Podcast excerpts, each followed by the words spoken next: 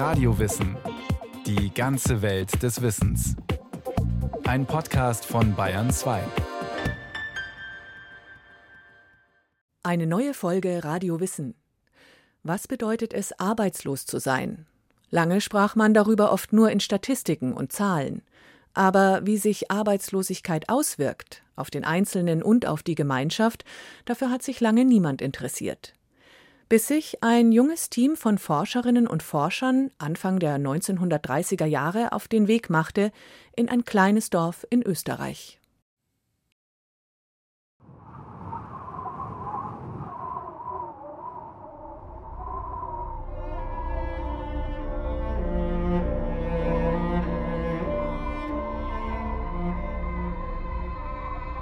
Marienthal 1931. Ein kleines Dorf in der Nähe von Wien. Es herrscht bitterste Armut. Kinder dürfen nicht mehr raus zum Spielen, die einzigen Paar Schuhe müssen geschont werden. Immer öfter verschwinden Hunde und Katzen und landen insgeheim auf den Tellern der Marienthaler. Aus den Ackerböden graben die Hungernden heimlich Krautköpfe und Kartoffeln aus. Was soll man denn machen? Die armen Teufel haben ja wirklich nichts wird ein junger Landwirt von damals zitiert. Der Grund für die extreme Armut? Die Weltwirtschaftskrise. Sie trifft Anfang der 1930er Jahre das Textilfabriksdorf mit voller Wucht. Die Arbeitslosigkeit ist gravierend. Mehr als drei Viertel der ansässigen Familien verlieren mit einem Schlag ihr Einkommen. Was macht eine derartige Krise mit der Dorfgemeinschaft? Wie geht der Einzelne damit um, wenn er keine Arbeit hat? Und wie wirkt sich lang andauernde Arbeitslosigkeit auf das politische Handeln aus? Kommt es gar zur Revolution? Diese und ähnliche Fragen stellen sich junge Sozialforscherinnen und Forscher zu jener Zeit. Fragen, die heute gar nicht mehr explizit gestellt werden, weil es ganz selbstverständlich ist, sich damit zu beschäftigen. Damals war das anders. Der Soziologe Professor Reinhard Müller verfasste Bücher zur Geschichte von Marienthal.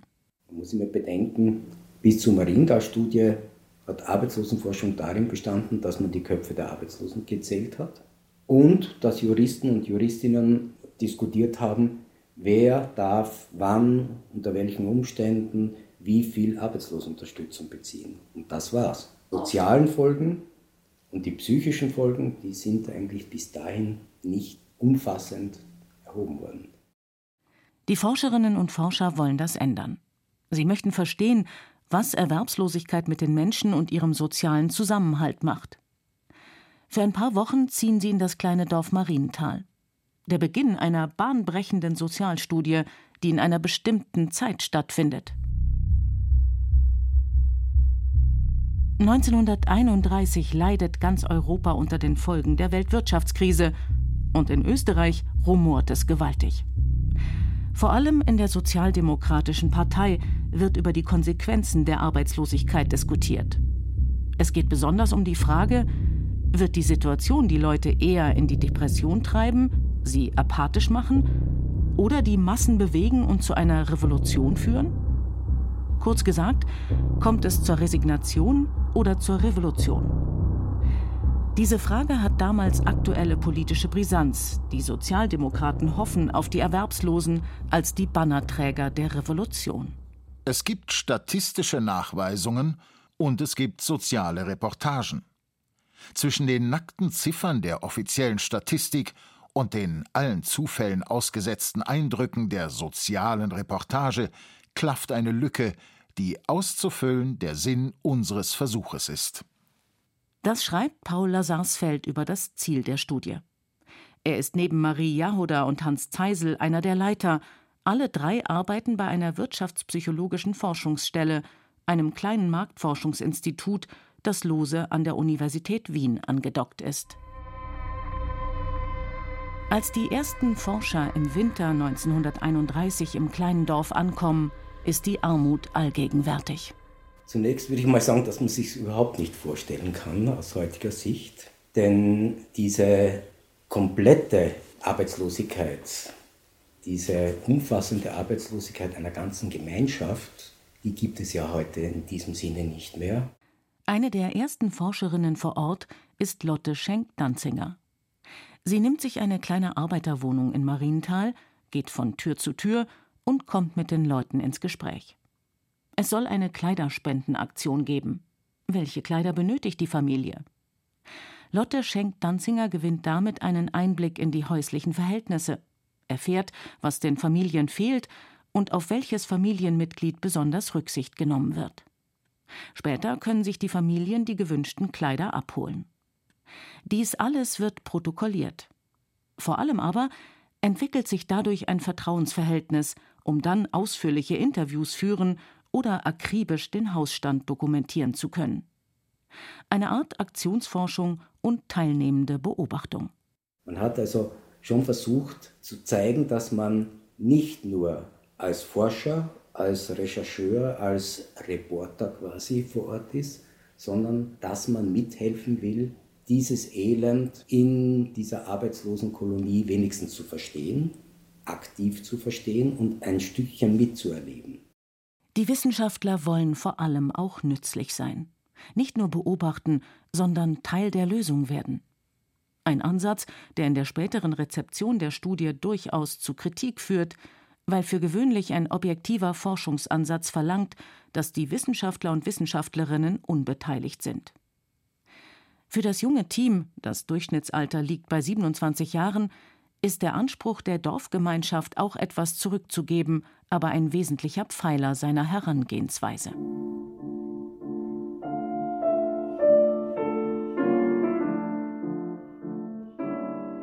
Um zu verstehen, wie gravierend sich das Leben im Dorf seit der Arbeitslosigkeit geändert hat, hilft ein Blick auf die Geschichte von Marienthal. Marie Jahoda, Hauptautorin der Studie, beschreibt es sehr treffend. Wie andere Orte um einen Markt, eine Kirche oder eine Burg herum entstehen, so ist Marienthal um die Fabrik herum entstanden. Die Geschichte der Fabrik ist zugleich die Geschichte des Ortes. 1830, 100 Jahre vor der großen Krise, wird hier eine Baumwollspinnerei gegründet, die sich im Laufe der Jahrzehnte zu einer der größten Textilfabriken der K&K-Monarchie entwickelt. In ihrer Hochphase finden dort 1200 Menschen eine Anstellung. Um die Fabrik herum siedeln sich immer mehr Arbeiter und Arbeiterinnen an. Die Wirtschaft floriert, das Dorf wächst und wird zu einer Hochburg der regionalen Arbeiterbewegung. Es entstehen zahlreiche Sportvereine für Frauen und Männer, eine Bibliothek, ein öffentlicher Park, eine eigene Bühne, auf der neben Arbeiterstücken vor allem auch Klassiker, Opern und Operetten aufgeführt werden, inklusive Arbeiterorchester. Die liberal eingestellte Fabrikantendynastie ermöglicht Werkswohnungen und ein Fabriksspital. Um die Frauen nach Bedarf in der Spinnerei einsetzen zu können, werden Kindergärten und Schulen gebaut. Und die Gewerkschaft setzt im Laufe der Zeit kollektivvertragliche Löhne und geregelte Arbeitszeiten durch. Marienthal ist vom Aufschwung geprägt. Wer hier heimisch geworden ist, zieht nicht mehr weg. Trotz der harten körperlichen Arbeit erinnert sich eine Frau in der Studie nur positiv an diese Zeit. Früher war es ja herrlich in Marienthal. Schon die Fabrik war eine Zerstreuung. Im Sommer ist man spazieren gegangen und die vielen Unterhaltungen. Mit einem Schlag wird das Leben anders. Der Textilmarkt bricht im Zuge der Weltwirtschaftskrise Anfang der 1930er Jahre zusammen und drei Viertel der Familien verlieren von einem Tag auf den anderen ihr Einkommen. Die Arbeitslosenunterstützung wird ein paar Monate ausgezahlt, später nur noch die geringere Notstandshilfe. Wer dann immer noch erwerbslos ist, gehört zu den sogenannten Ausgesteuerten, eine Art Elendsheer von Armen, das auf sich allein gestellt ist und in bitterster materieller Not lebt. Wie komme ich an Essen, wird zur zentralen Frage. Mit Gemüseanbau in den Schrebergärten und Kaninchenzucht halten sich viele notdürftig über Wasser. Im Winter aber ist die Situation besonders prekär. In dieser Zeit, Dezember 1931, also circa eineinhalb Jahre nach Schließung der Fabrik, treffen die Forscherinnen und Forscher im Dorf ein. Ein Teil von ihnen lebt über mehrere Wochen in der Nachbarschaft der Familien, eine sehr ungewöhnliche Vorgehensweise für diese Zeit. Genauso ungewöhnlich wie ihre anderen Methoden.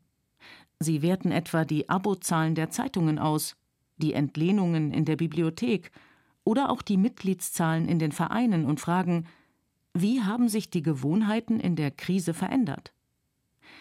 Die Bürger sollen mit Hilfe von Zeitverwendungsbögen genau aufschreiben, wie sie ihren Tag verbringen, Listen vom Hausstand anfertigen und einen Mahlzeitenkalender führen.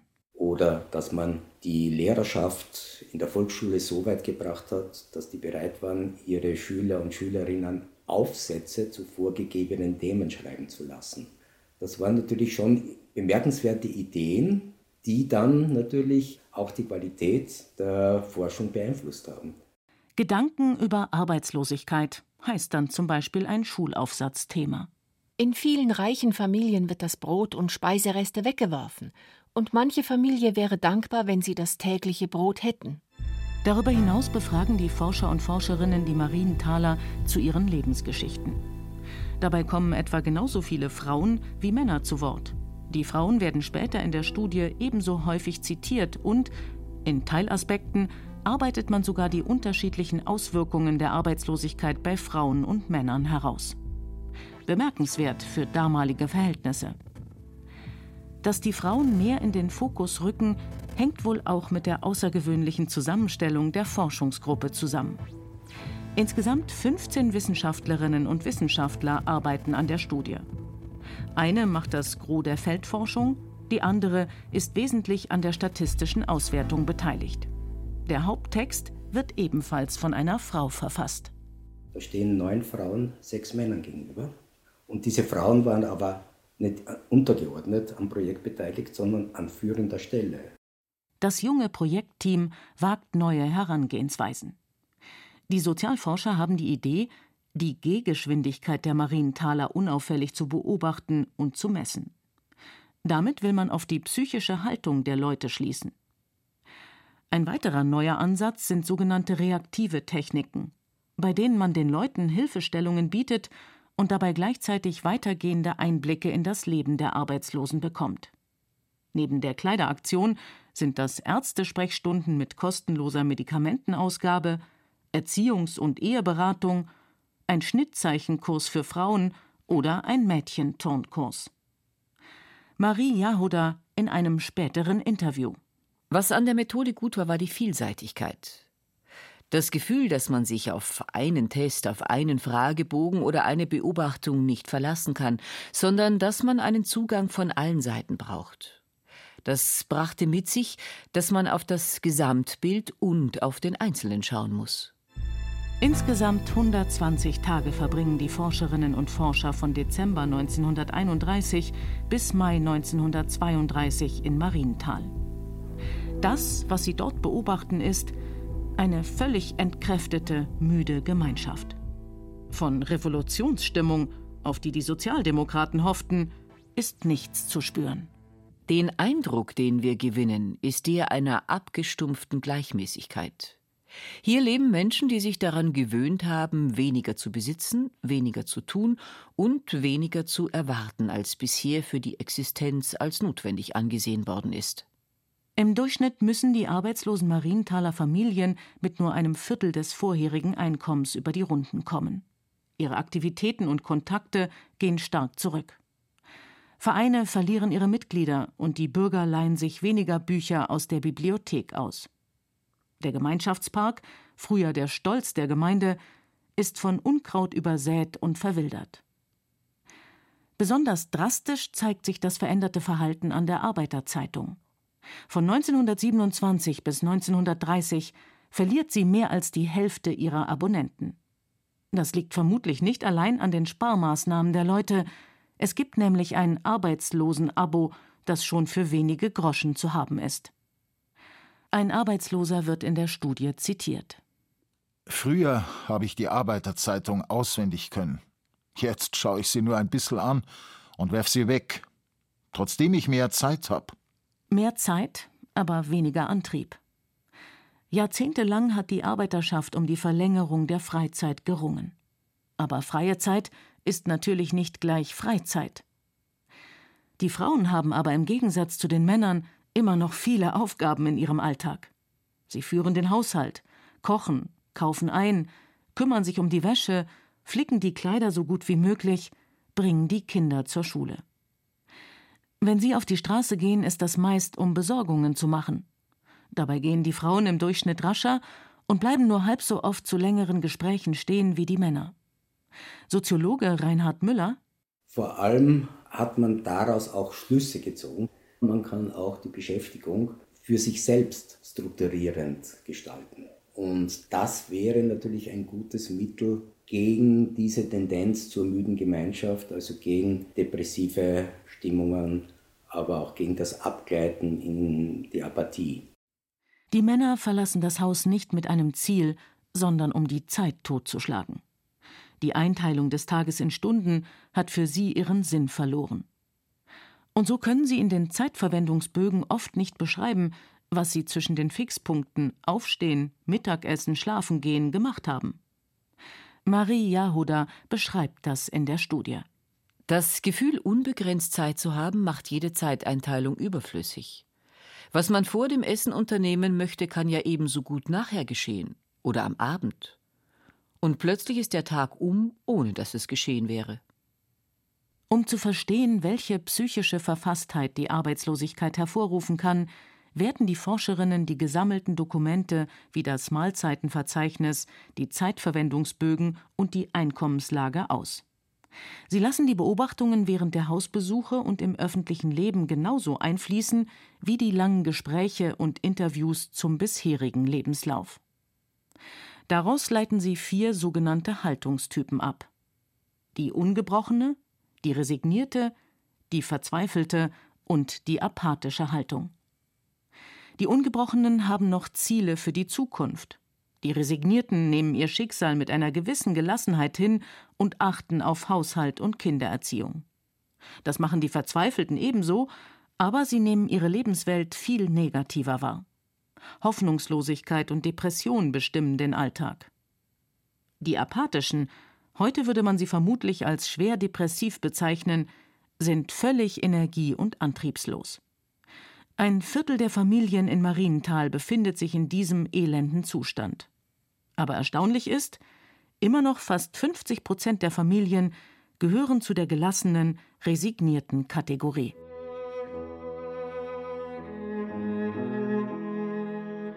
Warum aber schaffen es die einen gelassen zu bleiben, während andere jegliche Hoffnung verlieren?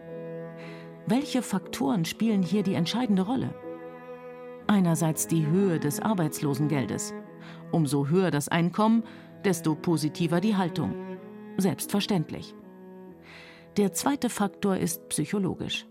Heute würde man es Resilienz nennen, eine gewisse Widerstandsfähigkeit, die in der Persönlichkeit liegt. Aus heutiger Sicht scheint die Erkenntnis, dass die jeweilige Persönlichkeit auf die Haltung Einfluss hat, fast banal. Damals aber sieht man den Arbeiter meist als Teil einer homogenen Masse und nicht als Individuum mit eigenen psychologischen Bedürfnissen. Die Studie gibt nun dem einzelnen Arbeiter, der einzelnen Arbeiterin ein Gesicht, erzählt auch ihre individuellen Geschichten. Sie beleuchtet Verhaltensweisen, die auf den ersten Blick irrational wirken, aber sich gut auf die Psyche auswirken, wie etwa ein kleines Blumenbeet im lebenswichtigen Gemüseacker. Man kann doch nicht nur vom Essen leben. Etwas muss man doch auch fürs Gemüt haben. Es ist so schön, wenn man zu Hause eine Vase mit Blumen hat. Wird eine arbeitslose Frau in der Studie zitiert. Einzelschicksale stehen in der Studie neben statistischen Daten des ganzen Dorfes, damit soll ein Gesamtbild der Gemeinschaft gezeichnet werden.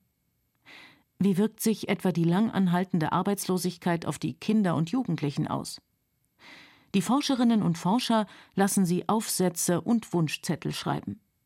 Diese werden oft im Konjunktiv verfasst. Wenn die Eltern nicht arbeitslos wären, würde ich mir wünschen, ich möchte gerne Schneiderin werden, aber ich fürchte mich, dass ich keinen Posten bekommen könnte oder dass ich nichts zu essen habe. Während die Erwachsenen das gemeinsame Schicksal der Arbeitslosigkeit teilen, vergleichen sich die Jungen und Mädchen in der Schule mit besser gestellten Kindern aus den Nachbardörfern. Das dämpft die Hoffnung auf eine bessere Zukunft. Sie beteiligen sich weniger am gesellschaftlichen Leben, besuchen weniger Vereine, ob nun Sportvereine oder politische. Kurz gesagt, die Teilhabe fehlt. Auch die Erwachsenen kapseln sich mehr und mehr ab. Die große Frage vom Anfang, führt Arbeitslosigkeit zur Revolution oder zur Resignation, wird eindeutig beantwortet. Sie führt zur Resignation bis hin zur Apathie. Die Arbeitslosen, das ist jedenfalls die Erkenntnis der Marienthal-Studie, sind nicht die Träger der politischen Revolution. Jetzt kommt das Ergebnis heraus, die verschwinden aus der Gesellschaft, sie verschwinden aus dem politischen Leben, sie sind höchstens Mitläufer. Zum Zeitpunkt des Erscheinens hat es natürlich null Effekt gehabt. Das heißt, der Aspekt, der ist einfach durch die politischen Verhältnisse überrollt worden. Die Studie kommt in Buchform 1933 auf den Markt. Die Nationalsozialisten sind auf dem Vormarsch. Die erste Auflage erscheint ohne Autorennamen, sie sind dem Verleger zu jüdisch. Wenige Monate nach ihrem Erscheinen werden die Bücher eingestampft und die Studie gerät in Vergessenheit. Erst in den 1970er Jahren wird die Marienthal-Studie international bekannt und zum Klassiker der Sozialforschung. Es folgen zahlreiche Übersetzungen, die sogenannte Aktionsforschung bekommt einen Aufschwung. Kritische Stimmen monieren die simple statistische Auswertung und bemängeln, dass die Forscher zu sehr in der Dorfgemeinschaft involviert waren, als dass es sich um eine wissenschaftlich objektive Studie handeln könnte. Die Forschungsarbeit wird vielmehr als Zeitdokument gesehen. Ihre Bekanntheit liegt neben dem ganzheitlichen Ansatz und dem außergewöhnlichen Methodenmix vor allem auch an einer weiteren Besonderheit der Darstellungsform. Marie Jahoda gießt die wissenschaftlichen Erkenntnisse in einen leicht lesbaren Text im Stile einer Sozialreportage. Und wie ging es mit den Marientalern weiter? Das Dorf hat sich Mitte der 1930er Jahre wieder erholt. Die extreme Arbeitslosigkeit dauerte nur wenige Jahre. Heute ist der Stadtteil eingemeindet und gehört zum Speckgürtel von Wien. Was bleibt, ist ein kleines Museum, das an die Zeit der extremen Arbeitslosigkeit und die Studie erinnert. Eine Studie von Forscherinnen und Forschern, die die Arbeitslosen nicht nur als nackte Zahlen einer Statistik erfassen, sondern als Menschen mit ihren ganz persönlichen Geschichten, Hoffnungen, Ängsten und Leiden.